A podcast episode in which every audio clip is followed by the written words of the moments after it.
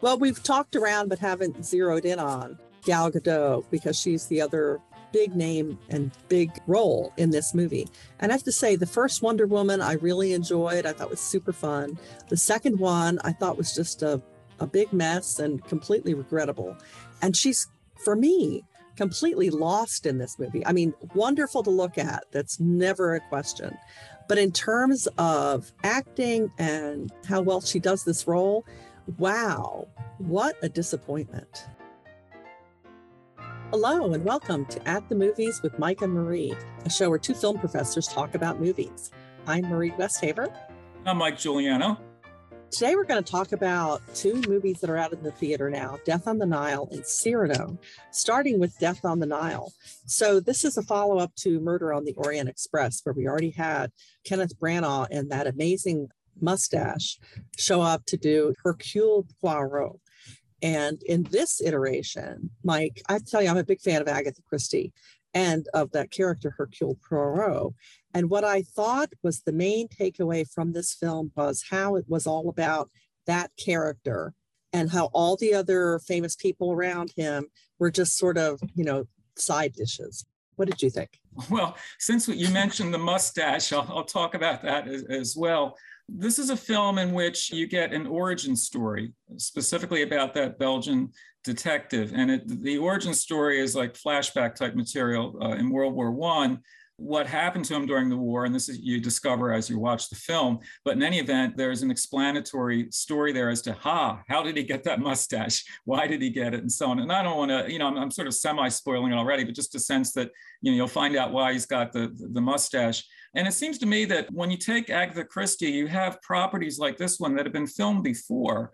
And you always have to think about, well, what do you want to do with it? And with the Agatha Christie mysteries, because they oftentimes tend to be ensemble pieces, you really think about how you can load up on, on the casting. And I'll say right off the bat here that this latest version, the Kenneth Branagh one, I'm not crazy about it. I, I love the expression meh sometimes. It, it's just, and I would like to think of a more sophisticated way to say meh, but, but when people have asked me about this version of Death on the Nile, I've found myself sort of simpering and saying, well, it's okay. It's not bad. It passes the time, isn't it? I think, gee, there must be like a loftier academic language to describe why it's not an exciting film. And we can get into that a bit more, but let me give one reason why. There was an earlier version of Death on the Nile from 1978, which is a minor film. I don't think it's a particularly strong film, but you know what? It has a fabulous cast and they're really overacting with great enjoyment. What I'm getting at is, I remember when that one came out, I was so critical of it, but in retrospect, at least, I like it more because of the actors attached, people I want to see, and also the fact that the material is quasi hammy. So why not have these actors, many of them well into their careers and sometimes caricatures in, in, a way of themselves. Why not have them just go to town with it? There were so many famous names attached to that 1978 version. I actually have to um, write it down and, and, like read the list. It's like a biblical proportions. And I actually have had some direct contact with. I've met Peter Ustinov, who plays Hercule Poirot in, in, in that 78 version, and you know, really an impressive actor and just intellectual all around talent. But anyway, Peter Ustinov has that crucial central role. And he's just a, a, confident, capable actor. But let me just quickly read that list of names because it'll take me probably most of our episode just to read the list. But think about this. These are all people in the 1978 version. You know, Peter Ustinov heads the cast, but listen who's with him.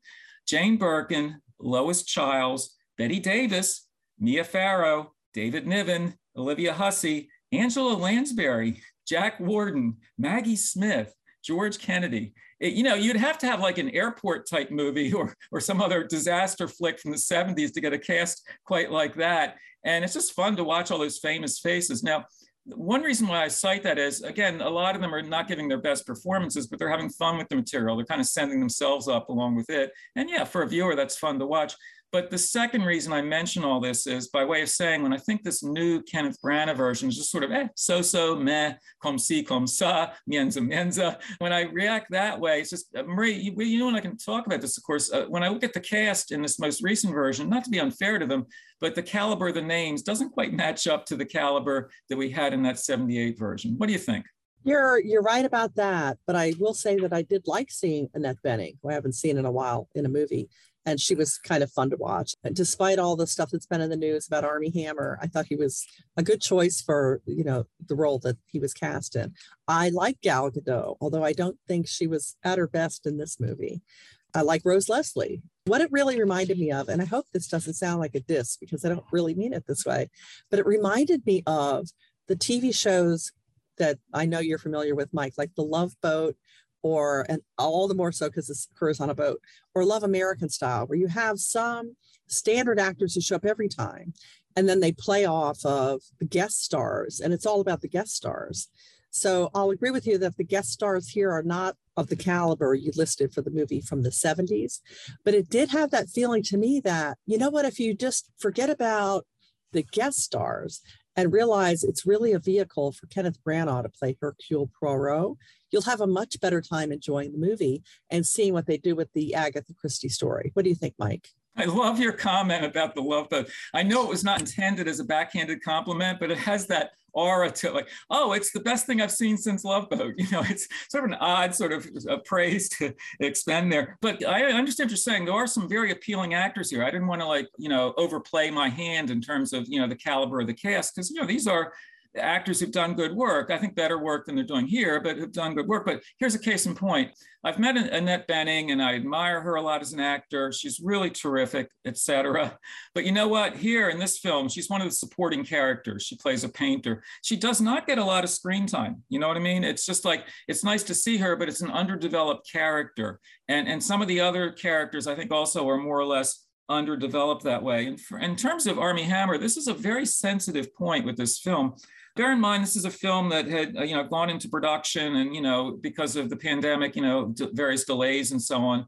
But the reason i mention all that is when they were shooting the film there was not an issue in terms of public scandal. By the time the film is finally ready for release uh, this year Armie Hammer's had you know some serious allegations against him and, and you know could derail his career seems to have. Here was the quandary they were in. Should they somehow at this point like in post production close to release somehow try to recast it. You know, all the money in the world did that, didn't it? I mean, you, you can have, it, you know, when Kevin Spacey got in trouble, you know, you can have somebody else plugged in like that and, and make it work. But boy, that's a high stakes strategy, isn't it? But the problem here, and I think frankly why they couldn't do that here is the nature of this Agatha Christie ensemble. You have a group of eccentric characters gathered on a boat in the Nile. They're on a cruise. There's a murder mystery, which I won't spoil for anyone. But in any event, they are so tightly interwoven with the film basically already shot, there's no way you could really go into it realistically, plausibly, you know what I mean? And try to like insert some other actor in the Armie Hammer role. It's just, you'd have to reshoot the picture basically. So what they did, and I, I, sort of feel sorry. It's not often I feel sorry for producers, distributors, et cetera. You know, I tend to be kind of you know tough nosed. Like, hey, you know, these these are business people, right? But you know what? Where I did feel sorry for them was, what are they going to do here? And what they did was, and actually, I think was probably the best they could do. When they put together trailers for the film, coming attractions, they downplayed the Armie Hammer character, eh, certainly by name. So, so he was there, you can see him and all, but they really sort of downplayed that. They're not going to play like above the title and with Armie Hammer. No, they, they played that down. And then in other marketing for the film, they haven't offered excuses or apologies for him, whatever, because he's got these serious charges against him. They just sort of let it go, like, well, here's the big cast, and yeah, there's his name and so on. And I think you know, viewers, you know, honestly, we're, we're all smart viewers. It's like, well, we arrive at our own ethical judgments there. Some people with very strong feelings might say, well, if he's in it, I'm not going to watch it. You know, that's sort of dogmatic. I'm not going to watch it. And I won't watch any of, of, the films by the other people in it either. You know, by extension, you know, they're, they're, they're all canceled. But I think most viewers will watch it with that in mind. Well, this guy's gotten himself in a lot of trouble, but now let's, by way of escapism, let's, if anything, ironically, escape from that for at least two hours, right? Let's immerse ourselves in this story, watch in it. He's, you know, he's, he does capable work in it and so on. And is it possible to put one's ethical reservations on the shelf? For me, I say, well, maybe for 90 minutes to two hours, I can try. Marie, how do you feel about that? Because I mean, I'm, I'm jesting about it, but it is a serious issue. When you have an actor who gets in trouble of whatever sort, gets in trouble, how do you handle it? I mean, what are your thoughts on this? I think it's very tricky. And until the scandal came out, I really liked Armie Hammer, especially in the movie on the basis of sex, where he plays Ruth Bader Ginsburg's husband, Martin Ginsburg. And he was great in that. And he's, whenever I've seen him in things, I've always thought he was a good actor. But I didn't even recognize him at first. He, he's, he's introduced as this sort of generic boyfriend that two women are fighting over. And I didn't even recognize him at first. But once I did, I thought that the character they gave him to play was something that could still work. And I thought it did work. But I didn't like him in this movie the way I did in other things he's been in before I knew. I think that's probably common. You, you go to see somebody, you like them, like like I do wonder. We don't have to get into this whole thing, but I do wonder uh, what will happen will, with Will Smith's career now. Now that some people feel differently about. Him. So I think it's tricky when when you have a scandal happen in Hollywood, it can make or break your career. And it's oftentimes rather arbitrary, isn't it? I mean, I don't want to get too sidetracked on this, but you know, you would like to think there would be what I call ethical absolutes. You, do this, and this is, and that's the consequence in, in career terms. But it, you know, again, I don't want to start naming names in the sense of because we we could easily fill the show just with that discussion. But it is a tricky issue because some actors really do essentially have their careers ended by some kind of scandal. Other people have to sort of pivot or redirect in one way or another. And it's not always consistent. And I suppose life is complicated too. So why would I expect it to be, you know, streamlined? But in, in Hollywood, particularly, hypocrisy is something that's not unknown there, right? So sometimes people just sort of bounce back and go right on. But I rather than get into that whole discussion, because it's easy to get into it and then difficult to get out of it, rather than getting into that too deep, let me pivot at myself on one thing you mentioned the likability factor this is not something empirical. I mean, you can't say how many pounds or whatever something has, but there's an emotional quotient here. In other words, the, the actors you like for whatever reason. And, and let me cut to the chase on this. In terms of likability, and one reason why I feel this film is eh, so so. There are actors, as I said earlier, like Annette Bening, that I really like, you know, and I just feel she's mis. When I say misused here, she's not used enough. She kind of pops up a little bit, and, and then she's gone. And I thought, geez, what a waste of talent in a way. Uh, and that's a, a, case of I like her so much that I want more of her in this film. You either give us more of her as a developed character or just kick the character out, you know, like it's distracting at some point. Armie Hammer, I agree with you, Marie. He's done really good work before. He's just got a likable screen presence. But when I sort of go down the line here, almost like actor by actor in terms of the really name actors, if I like them well enough here, I've liked them more in other properties. And, and Maria, I think you're agreeing on this that they, they're doing okay here. But when we start to talk about them as actors, aren't we immediately going to go to other films by these actors that we prefer? And I think this is where, and I'm sorry to keep plugging the because I don't mean to make it sound bad, but this is where the love boat analogy comes in. Where, yeah, I mean Annette Bening, you know, you've seen her do great things, and you could see her taking a role on the Love Boat, where she plays some small character that adds to the show, but isn't showy or this is not a role you take because you think, man, I really want to see if I can have another crack at that best actress award. It's not that. It's about wanting to work with a bunch of famous people all together on a on a classic story by, you know, Agatha Christie who, you know, never wrote a bad plot. So, and also I think probably to be involved in a vehicle that was done by Kenneth Branagh. And I mean, I think we should at least glance over the fact that could this be any less like Belfast? So, in terms of if you were a Kenneth Branagh fan, this is just an amazing contrast to the very personal story he was telling in Belfast. And this is, it's not quite camp, but it almost gets there because he's imbued this, you know, classic character of Poirot with, you know, OCD tendencies and whatnot, and the outrageous mustache. But that's why I think the key to these movies, because I think they're going to keep making them, he's the center around which everything rotates. So you can keep making these movies with him and have this kind of love boat kind of oh who's going to play you know the dowager empress with the jewels that get stolen or whatever it is. You can see how they could keep spinning it off spinning it off. So in terms of him as poirot how do you think he does mike? Because i think he does a really good job I do too, actually. It's one of the things that helps to, I shouldn't say anchor the film because the boat has to keep moving down the Nile, but the performance does more or less anchor it. And since you're talking about the uh, possibility and the probability of sequels, Kenneth Branagh has talked extensively about this. This is meant now as both a compliment and a bit of a knock. He finally won an Academy Award, of course, for his screenplay for Belfast. And you and I talked about Belfast on an earlier episode, which we had mixed feelings about, but but you know that his script finally got Oscar recognition that way. This film, definitely now, is not going to get that kind of recognition at all. But to his credit, the fact that he's a hardworking, prolific actor slash director, the fact that you know in the same year, basically the same span of years, to work on two really disparate projects like this, it a lot for him actually as as a talent. To your point, though, about the uh, impending sequels, he had done Murder on the Orient Express in 2017, which, of course, is already a re- remake of what I think was a better earlier version. I guess I like the older movies better. I, it comes down to that. And now, you know, as Poirot, he's very good, actually. So I can see him continuing to play that role. And in interviews, he has said that very thing. He said in one interview, and I don't know if this is impressive or frightening, but he said, you know, Agatha Christie wrote 66 novels and plays and, and short stories and you name it. You know, she's so prolific. And yeah, these have been done before, but they can always be done again. He plans are in the works to make more of these films. So Marie, it's not just conjecture on our part. He's announced it. Now, the one thing that may temper that is this version of Death on the Nile had a fairly big budget. Uh, the box office was fairly moderate, you know, and I'm not usually one to crunch numbers too much because I want to focus more on aesthetic matters.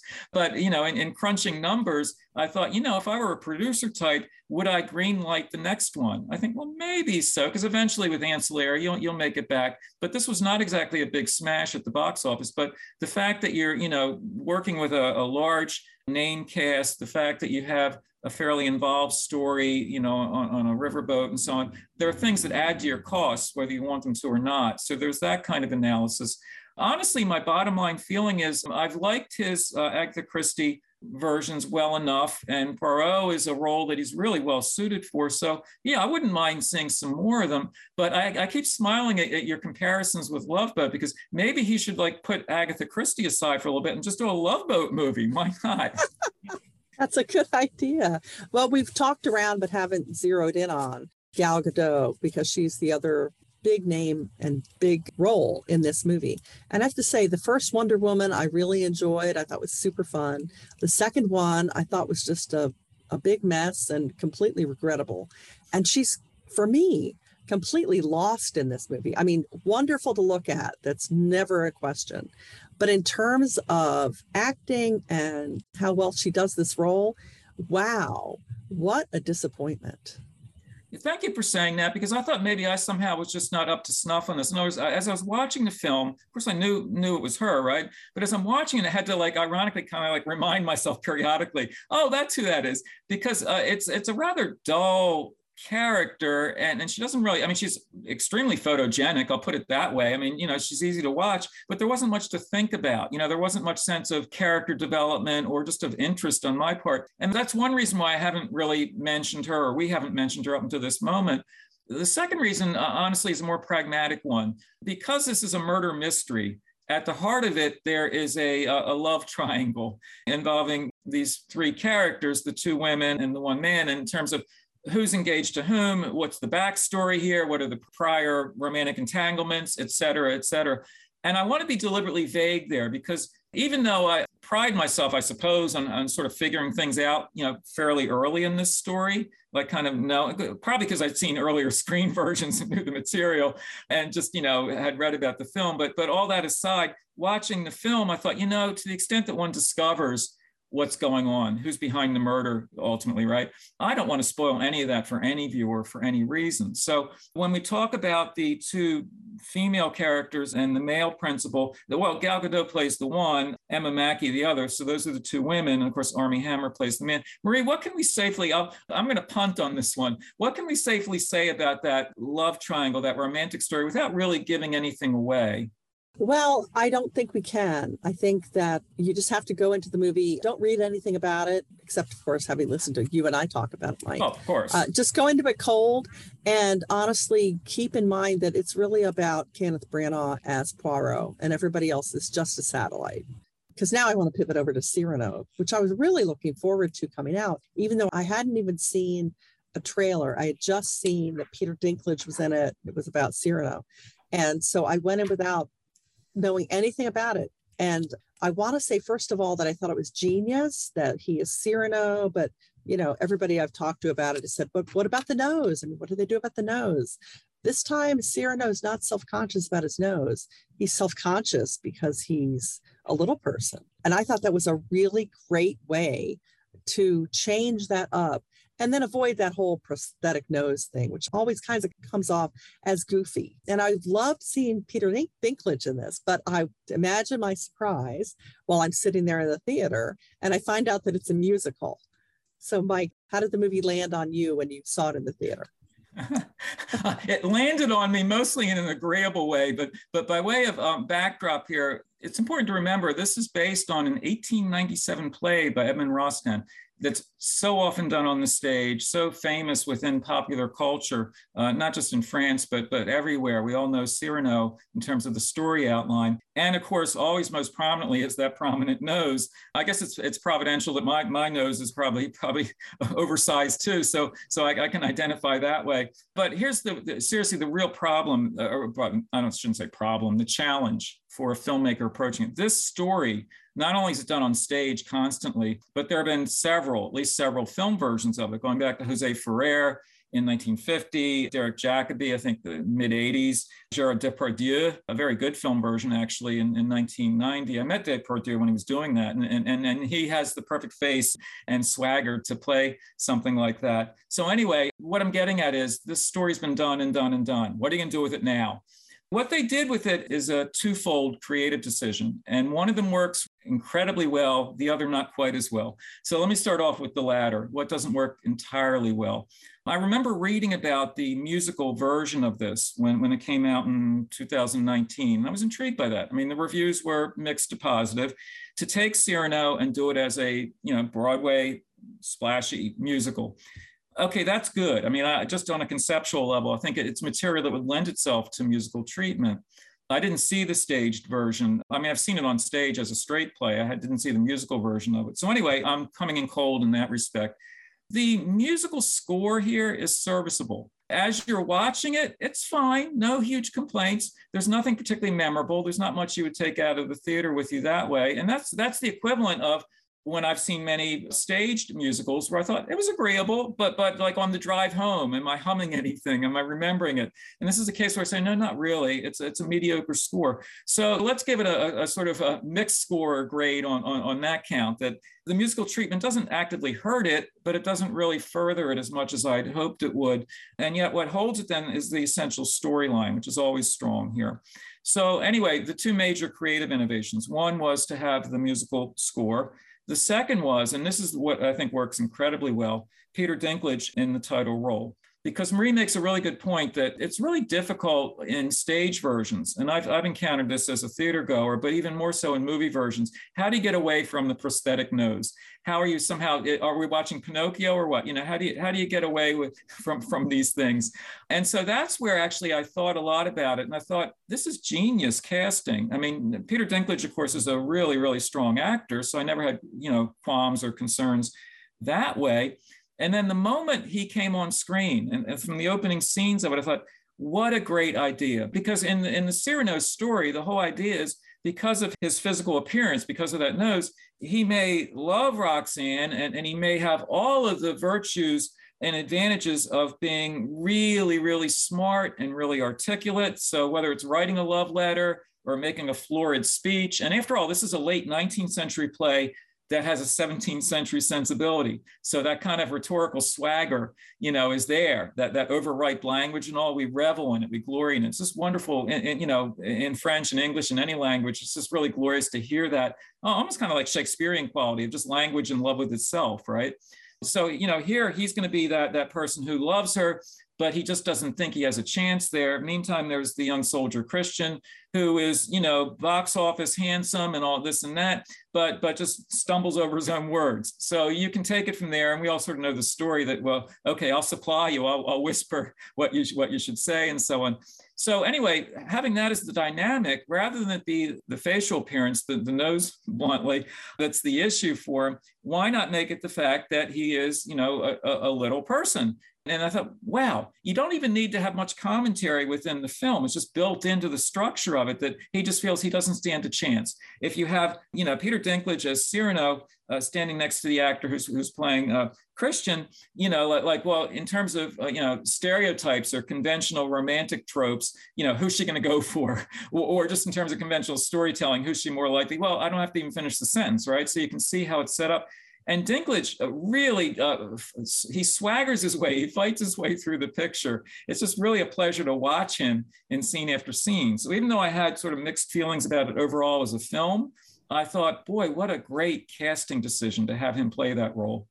I almost wonder if it's a rite of passage because one person you didn't mention who went through the whole Cyrano catalog was Steve Martin in uh, Cyrano in Roxanne. Roxanne. Roxanne. And and it was almost like they had okay, well, Steve Martin, you know, you've done great stuff with stand up, and you know, you've had some success with funny movies, but can you play Cyrano? And I think that was a big miss, but um, that's just my particular opinion.